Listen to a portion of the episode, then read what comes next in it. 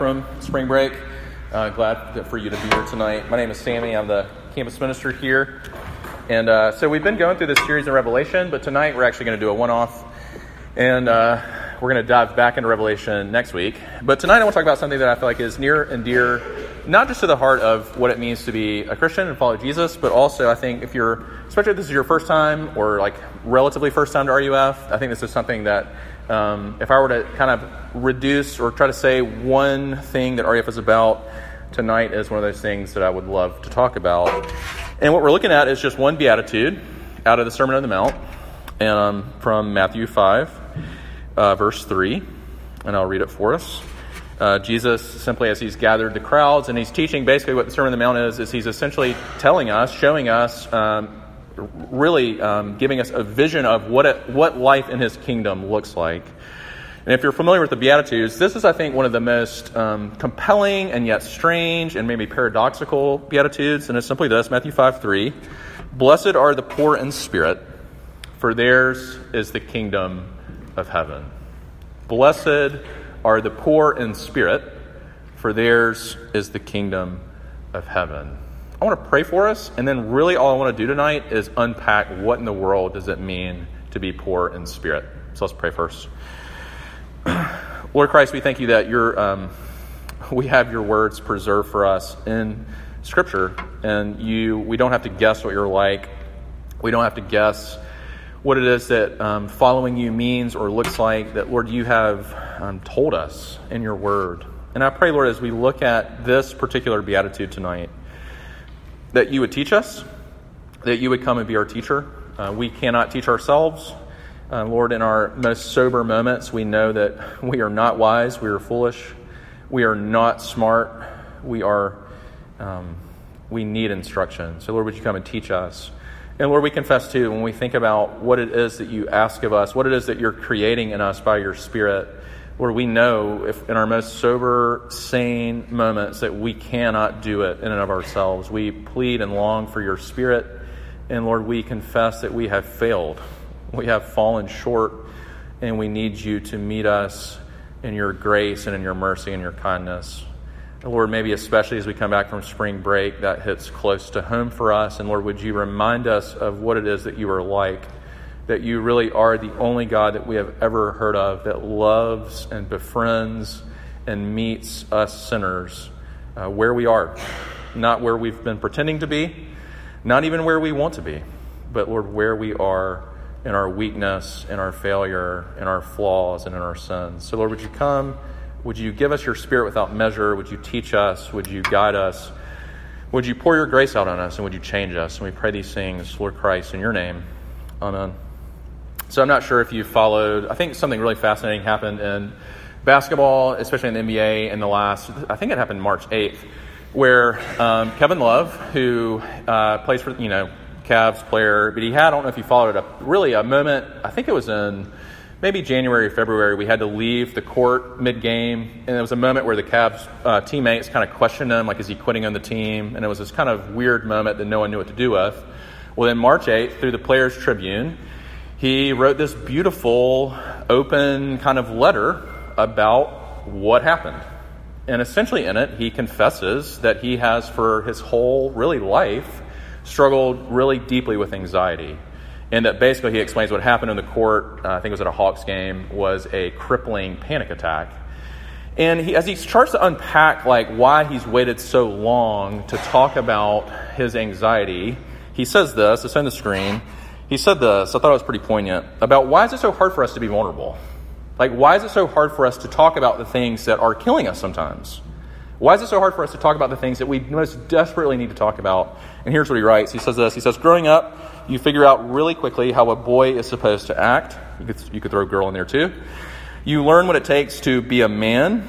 It's like a playbook. Be strong. Don't talk about your feelings. Get through it on your own. So for 29 years of my life, I followed that playbook. These values about men and toughness are so ordinary that they're everywhere and invisible at the same time, surrounding us like air or water. So for 29 years, I thought about mental health as someone else's problem. Sure, I knew on some level that some people benefited from asking for help or opening up. I just never thought it was for me. To me, it was a form of weakness that could derail my success in sports or make me seem weird or different. And when I read that, I kind of thought he's nailing something that is true about our culture and that is true about us. That there is that when it comes to talking about the things that we most desperately need to talk about, we have a really, really hard time. That you and I kind of naturally put on a front with each other. That you and I pretend like everything is fine. That you and I pretend like we are strong and we are afraid of admitting weakness. That you and I pretend like we're cool and that nothing is messy or wrong in our lives. And that you and I just naturally, we just kind of breathe it in the air of our, of our, not just our culture, but of our humanity. We just want to pretend like everything is going great and is okay. And we're deeply, deeply afraid of letting anyone see through the cracks that might be happening in our lives or in our stories. And then we get to this beatitude. And Jesus is saying something that is so counter that. He is saying something that is so opposite of that. That he is saying part of what it means to belong to him is to be vulnerable uh, with your weakness. That part of what it means to belong to him is to be real about the messiness that is your life and your struggles. That part of what it means to belong to him is to be poor, not rich in spirit, poor in spirit, admitting your need, admitting your weakness. And Jesus actually boils it down. He says, if, you, if you're not poor in spirit, this is why we have to re- wrestle with this tonight. If you're not poor in spirit, Jesus is saying conversely, you have no part in me. If you are not able to, to readily confess your weakness, to talk about your struggles, to get real about the mess that is your life, even if it's just all inward, then you have no part in his kingdom. And you do not belong to him. It's kind of the converse of what he's saying. So we have to wrestle with what does he mean? So what I want to look at tonight is really simple. I just want to look at what does he mean to be, what does it mean to be poor in spirit? Like, what does he mean when he says, Blessed are those who are poor in spirit? And I think all I want to look at tonight is really three things that it means. And I think the first uh, thing that it means is it has everything to do with humility. Let's do a little bit of context work first. So here Jesus says he's teaching on the kingdom and he's telling his people this is what life with me looks like. And he comes to this one, and I think it's interesting uh, to kind of wrestle with what that would have sounded like if you were in that crowd. And I think for us, it, it, hits us strangely because there's a, there's a way in which we can mistakenly take it as, oh, Jesus is saying it's cool to be self deprecating, or it's cool to kind of like poor mouth yourself all the time, or it's cool to do what we could simply call false humility. And that's not what he means. I think Sinclair Ferguson nails uh, the idea of exactly what he's trying to say that it means to be poor in spirit as we kind of dive into this.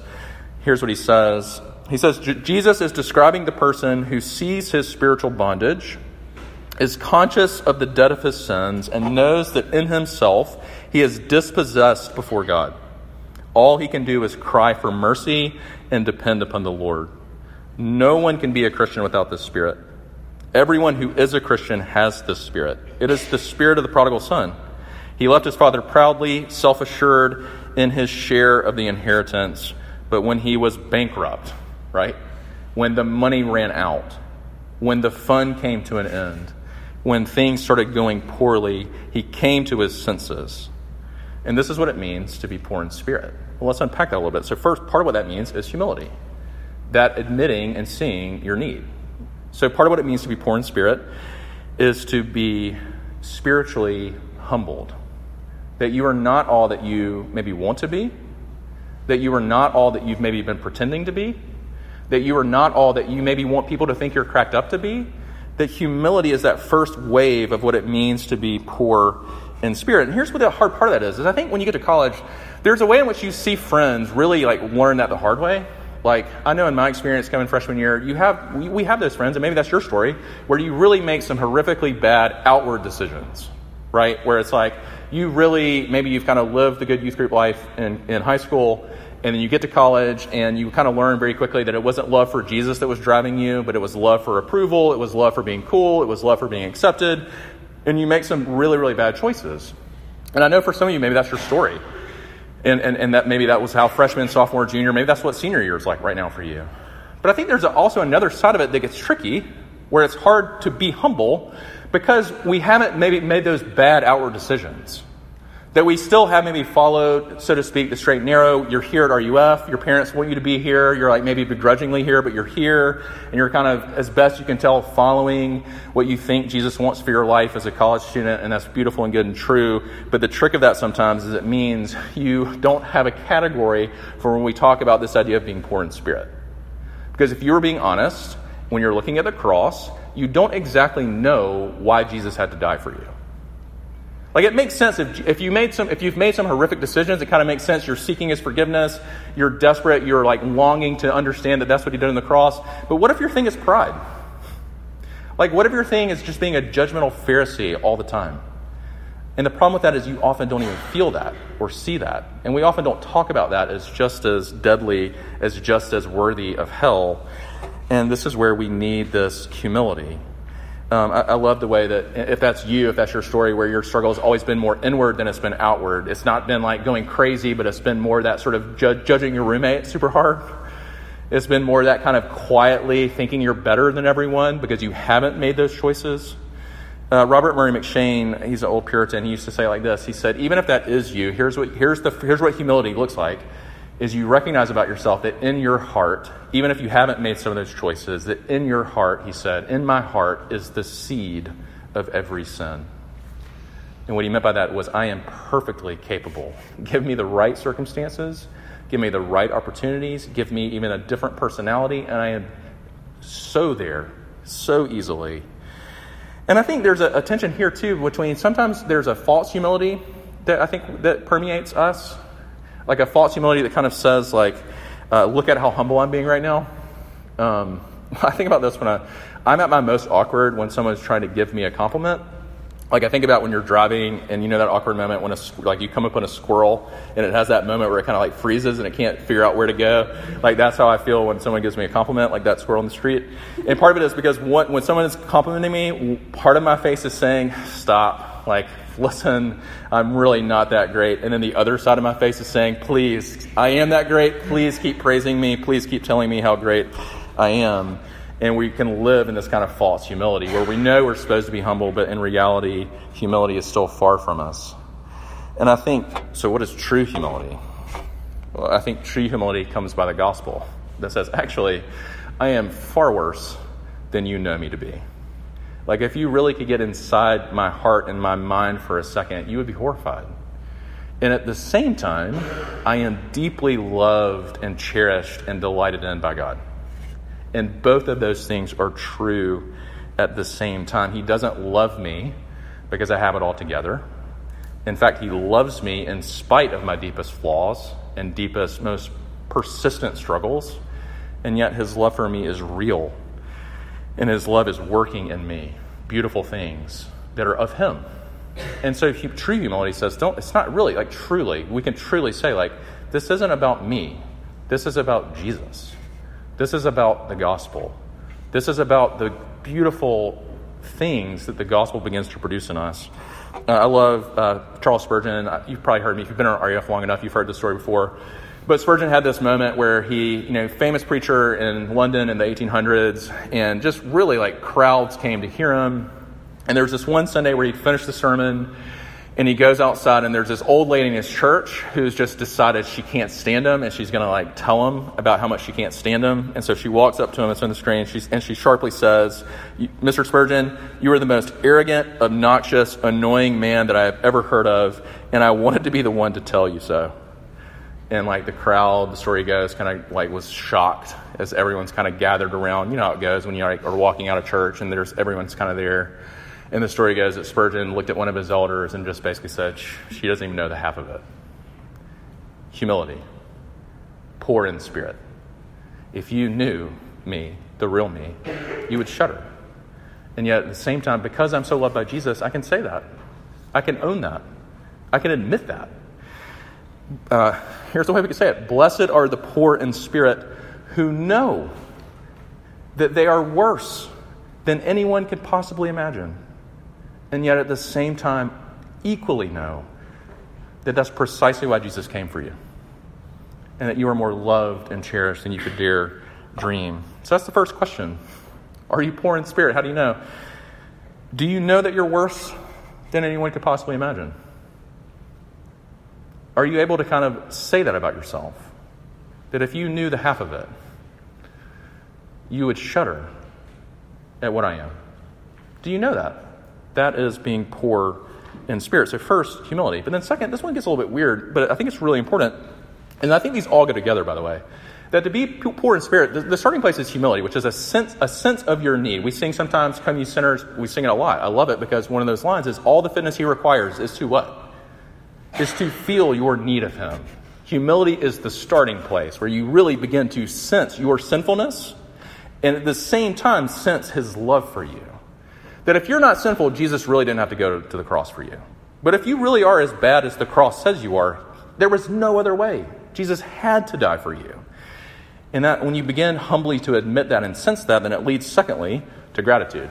This is the second thing that being poor in spirit means. It sounds a little strange, but let's talk about it for a second. So, when you're really in touch with your poverty, like soul poverty, spirit poverty, it means that everything in your life, God's grace especially, but even really everything from the blessings of your friendships to the blessings of your material life to the blessings of being a student at USC to even the blessings of your trials, are a gift. It is pure gift to you. You have done nothing to deserve it. You have done nothing to earn it, and it comes into your life purely as a gift. I think this is why Ferguson brought up the whole idea of the younger brother, that when he's trying to describe what it means to be poor in spirit, because imagine that story. It's Luke 15, story of the prodigal son. Really, it's the story of two sons, the younger brother, the older brother. It's a story all about grace and the wildness of God's grace. But if you remember that story, the younger brother, he tells himself, he senses, he says, I am going home to my father, and my plea is going to be, I don't deserve anything from you. But my life is so miserable. My life is so bad that would you please, in your kindness, just hire me like one of your servants? Like that's what he's expecting. He's going in with low ball expectations. Like maybe if I go to my dad, he's going to be so mad at me. He's going to be so furious with me. But maybe just because I belong, I'm, uh, you know, I'm his son, that maybe he'll consider giving me the lowest possible place in his house. And then, if you know the story, the father does immeasurably more than that. I mean, the story is he runs to him, he embraces him, he kisses him, he literally gives him all the best stuff that he has, including the, the coolest, best party that's ever been thrown. And can you imagine, just put yourself in the shoes of the younger brother for a second, what would you have felt? You would have felt, you would have been stunned by the kindness and the extravagance of the Father. And part of what it means to be poor in spirit is that you are stunned. You are stopped dead in your tracks at the grace and kindness of God in your life. That you are amazed that God could love somebody like you. That you are amazed and stunned that God could be so beautiful and glorious and gracious to you in the face of who you are and what you've done. This is where I think we begin to really struggle with. I love the way Tim Keller says it that basically we're not poor in spirit. We're more, we want to be, and we, we're more upper middle class in spirit, where we kind of think, like, no, like I kind of deserve these things. Yeah, like, of course God loves me. Or, like, yeah, of course He should do some cool things in my life. Or, of course He should give me that husband or that wife. Of course He should give me this job that I want. Of course He should come through for me, especially if I'm like following Him reasonably well. If I'm like avoiding the wrong things and I'm like kind of doing the right things, of course. And so we're very, very, very upper middle class in spirit. And then if we live that way, as we live that way, nothing is a gift. Right? Like you can never be thankful about anything. Like gratitude, if that is your spirit, gratitude does not come easy to you. In fact, you feel entitled. You feel entitled to the things that you want God to do for you. You feel entitled to forgiveness. You feel entitled to God making your life go pretty well. You feel entitled to God maybe serving your hopes and dreams. You feel entitled, me too. And Jesus is saying, No, life in my kingdom can't be that. I don't exist to kind of prop up your upper middle, upper middle class dreams. I am here to bring you down. Oh, let me say that. I'm here to bring you low. Then you might see your need for me. I'm, I'm here to bring you, to, to crush your hopes and dreams, not because I, but because I want you to see that your hopes and dreams are in me. And I've got better hopes and dreams for you than you could ever possibly dream or imagine. Um, there's a story out of R.A. Torrey's life. He was a uh, uh, English preacher, and he's preaching in Australia in the 1900s, and he was about to go up to preach this sermon, kind of in a revival setting, and this anonymous note was slipped to him. And here's what the note said. It said, Dear Dr. Torrey, I am in great perplexity. I have been praying for a long time for something that I am confident is according to God's will, but I do not get it. I have been a member of the Presbyterian Church for 30 years, and I have tried to be a consistent one all the time. I have been superintendent in the Sunday school for 25 years and an elder in the church for 20 years. And yet, God does not answer my prayer, and I cannot understand it. Can you explain it to me? And so Torrey received this note as he goes up to preach, and he decides, like in a, one of those spirit driven moments, he's going to try his best to answer. And here's what he says He says, This man thinks that because he has been a consistent church member for 30 years, a faithful Sunday school superintendent for 25 years, and an elder in the church for 20 years, that God is under obligation to answer his prayer. And then he says this, but he is really praying in his own name. And he says, basically, we can't. We have no claims on God. That we're invited through Jesus to pray in Jesus' name because Jesus has all the claims on God. And anything that comes into our life is through pure gift, through what Jesus has won for us. But here's the thing like, if we live in, as upper middle class in spirit and we live entitled, then of course, when we talk about grace, we're not stunned. Of course, when we talk about the cross, we're like, hmm, cool. Like we we lose the amazingness of grace. Um, there's an old illustration from a guy that I love. He, he kind of says like this. He says, "Imagine this. Imagine I told you tonight after RUF. Imagine I pulled you aside as you're leaving. and I said, "Hey, just want you to know I took care of that bill for you." And you would be like, "Okay, cool." And, and your response to me saying, "Hey, I took care of that bill for you," would depend totally on what bill I'm talking about, right? So let's say like, "Hey, I took care of that bill for you," and you're like, "Oh, what bill?" Like, I took care of your Netflix for this month. You're like, "Oh, that's pretty cool. That's pretty sweet of you, Sammy. Like, nice, that's a nice gesture. But what if I was like, hey, I actually took care of your entire uh, four years of tuition? Your response would be like, for some of you, you'd be like, like, maybe you would like bow. I don't like. I don't know what you would do. like, you, you, it would be more than like cool. Uh, and, and Martyn Lloyd-Jones is the guy that uses this illustration. He goes on to say, Jesus in Luke seven forty seven Remember the story where the woman, the sinful woman, the, the prostitute, they're at the house party, and the woman, as soon as she sees Jesus, she brings the perfume, like her life savings perfume, and she anoints his feet with it. You remember the story the Pharisee who's hosting the party is like, This is weird. Like, what is this crazy woman doing? And Jesus, being Jesus, is like, I know your thoughts. Let me confront you. And he says, essentially, Luke 7 47, I'm going to read it. He says, Therefore I tell you, her sins, which are many, are forgiven, for she loved much. And then he says this stinging line But he who is forgiven little, he who is forgiven little, loves little. He who is forgiven much, loves much. He or she who is forgiven little, loves little. Uh, there's this, Melissa and I are, um, making our way back through Parks and Rec, and I just forget how good, it's just so good. Like from the beginning, it is so good. And so, second episode, canvassing, it's the, ta- the first town hall meeting that is a total disaster where they're trying to pitch this idea of the, t- the park to the town, and it just goes so, so badly. It's the one where, where Leslie says, What I hear when I'm being yelled at is people carrying at me loudly, which is this beautiful line. But then the end, the end of that episode, if you remember this, the town hall guys, he's walking out and says, Hey, park lady, you suck. And then Leslie immediately turns to the camera and she smiles and she says, Hear that? He called me park lady. And it's like that moment where I'm like, I need more of that in my life, right? Where I can receive the, like, hurtful criticism with a smile on my face. But I'm sorry, for, uh, haven't quite made it through puberty yet. Uh, working on it, working on it. Uh, but I love, here's what I love. Like, I think there's a part of that that embodies what I'm, that gratitude that we're talking about that means being poor in spirit, right? Where you, you can see when you have been forgiven much, you can be stunned at the kindness of God to you. When you think you've been forgiven little, you feel so upper middle class in spirit. And you're never going to be stunned. And you're never going to get the grace of the gospel and you're never going to be able to say, You call me Park Lady. It's not what we say, that'd be weird.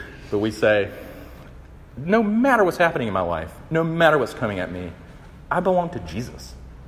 I belong to the, in Revelation, I belong to the ruler of all rulers, and I have his heart. And if I have his heart, what can man do to me? if I have His eternal, forever love, what can touch me? And we get unshakable in our gratitude. It's part of what it means to be poor in spirit. So we can say like this Blessed are the poor in spirit who love much with much gratitude because they have been forgiven so much. And here's the question for you Do you love much because you've been forgiven much? Or do you love little because you think, mm, I don't need Jesus' forgiveness? I don't need the cross. And you feel like you've been forgiven very little. Blessed are the poor in spirit who have been forgiven much and therefore are free to love with love much with much gratitude. And here's the last one I want you to see. So first, humility. Second, gratitude. And the last one is simply vulnerability. Um, being poor in spirit, this is the way I want to say it, isn't about just sensing your poverty. It's also about sharing your poverty. This is life in the kingdom with Jesus is we don't we have to first sense it. Like we can't fake this. Like fake vulnerability is the worst thing in the world because all it is is just approval with a different spin. It's the worst thing in the world. But true real vulnerability comes from you've been humbled but because of god's grace you're grateful and then you can begin to share your story. And then you can begin to share the places where god has met you and the mess that is your heart and your life. And it leads to sharing. Sensing your poverty leads to sharing your poverty deeply feeling your, your spiritual poverty leads to naturally beginning to share that, sharing your weakness, sharing your struggles, sharing your sin. Um, that's what I love the way Jon Acuff, he's a guy that I like a lot of his stuff, and he, he calls this the gift of going second. When you begin to be vulnerable about how God's grace has stunned you and stopped you in your tracks in the face of your sinfulness, you begin to do what he calls the gift of going second. And what he means by that is, it really is when you, with a friend, get super vulnerable about something that is on your heart and mind, something you're struggling with, something that's real, something that's messy. And when you do that, when you're the first person who takes that scary, risky, terrifying step, it does this beautiful thing in our community where it invites others to feel safe to share likewise and to say, me too. And you open the door to what he calls going second. And, and, the alternative, I think, that we have to keep in mind, the alternative to that, which I think we often fall prey to, the alternative to this is just hiding from each other. The alternative, the only, there are only really two ways to do this. One is to be vulnerable and to risk that because you know that you've been loved and met with, by Jesus' grace. And the other is just to simply keep hiding and keep pretending and keep a- acting like everything is fine. And the irony of this, though, is people can see it anyways. Like this is the beautiful gift of vulnerability is actually probably the thing that you want and need to get vulnerable about. Some of your best friends can already see it. This is why I love this one guy. He, says this. He says he, calls this uh, this phenomenon uh, that we all have a soul toupee. And here's what he says by this. He says uh, uh, soul toupee is that thing about ourselves that we are most deeply embarrassed by and like to think we have cunningly concealed from the world, but which is in fact pitifully obvious to everybody who knows us. This is where, like, have you ever, this is a little bit of a side, but did you ever see that, that Trump video where, like, the gust of wind, like, kind of exposed his hair? You know what I'm talking about? Man, if you haven't seen that, that thing is incredible. But it's like the craziness of that moment to me was like, man, that thing was horrifying. But then, like, it's so clear, like, the way he does it, like, it just pretends like that's not a thing. And this to me is like the, our need for vulnerability. It's like you need vulnerability right now because your friends can already see your toupee. They can already see your desperate attempts to hide the thing you're most afraid of talking about. Like they really can. And that should be not that shouldn't make you hide further. That should be this like if I'm if I'm poor in spirit, I can laugh at myself. Right? Like if I'm secure in the love of Jesus, I can be like, I am ridiculous. Let me just tell you, the gift of being 37 and being a Christian for like 22 years uh, is I can look back at my life and be like, man, I was ridiculous. I mean, I could tell you about my bow tie phase, where I was in seminary and I would literally wear a bow tie to class. oh, sorry, it's funny. It's. I would wear a bow tie to class and a blazer, and just I want. I mean, what I was trying to say is, listen, y'all, I take this way more effing seriously than you do. Like I'm here to study. John Calvin will be owned by me. Bow tie. And like I can look back and be like, man, Jesus' grace to me is stunning because that guy needed to be humbled super hard and was through a long story. Um, but you, you have, and, and hopefully as a senior, my prayer for you typically, like I love, we're going to do senior share night in a few weeks. Um, what I love about senior share night, the best ones to me, are the ways you can look back, especially like freshman you, and be like, man, what a ridiculous human being I was. And here's why. And here's how God was faithful to me. And here's how He met me in that story. And here's where He's brought me. Those are the best stories, right? But here's what I fear, in our, and sometimes in our circles, we are so afraid of being the one to kind of do that first. Like, if there's not a culture of that, if we're not doing that with each other, who's going to go first? Like, who's going to say, I'm a mess, and yet I'm deeply loved by God, and I want to tell you about it? Um, I love, there's a sermon that I love by this guy, Peter Hiett, and he's actually he's reflecting on it's actually a really poignant sermon he's, he's actually reflecting on his two pastor friends who, who killed themselves because they were so afraid of being exposed with their struggles with depression and their struggles with uh, just what they were dealing with. And so he had these this perfect, this crazy hard time where two of his friends killed themselves. And in this really passionate sermon, he's actually preaching on Jesus feeding the 5,000. And he makes this genius point where he says, The beauty of that, so we could talk about a lot of beautiful things about that story. But one of the most beautiful parts of that story is how Jesus takes their nothing and turns it into a feast. Here's what he says about it He says, When you have nothing to give, give your nothing. Ironically, when we have nothing to give, at last everything can be done. It's easier to share your something than your nothing, your strength than your weakness, your wealth than your poverty. But Jesus produces an abundance from shared poverty. Shared poverty is like a banquet of grace. What is an AA meeting? It's an abundance of shared poverty. And that's what a real church is, too. Jesus took their nothing and made a feast. All that they had was all that Jesus needed. Blessed are the poor in spirit, who are giving their nothing, because that's all they have. And Jesus is turning it into a banquet of grace and a feast for their friends and for their community. And y'all, that's what I long for REF to be. Like, I long for REF to be a place where we get this, where we can say, Blessed are the poor in spirit. Let me tell you about the mess that is my heart. But let me equally tell you about the maddening, beautiful love of Jesus to me. And let me invite you and all the risk and fear of that into my story and share that with you and share my nothing. Let's pray together. Uh, Lord, would you do this in us individually? Would you do this in us as a community? Uh, would you give us a greater vision of your grace in our lives? Would you give us um, that gift of the, the, vulnerability that really is spirit led, Lord, that really um, you alone can give us the courage um, to do with each other? Or would you do that? Would you let that spread like wildfire, like wildfire uh, through our group, Lord? Um, and would you work in us? uh, this poverty of spirit that is the only way we're ever going to be in touch with the riches of your grace and the riches that we have in you. So, Lord, we pray these things, Lord Christ, in your name. Amen.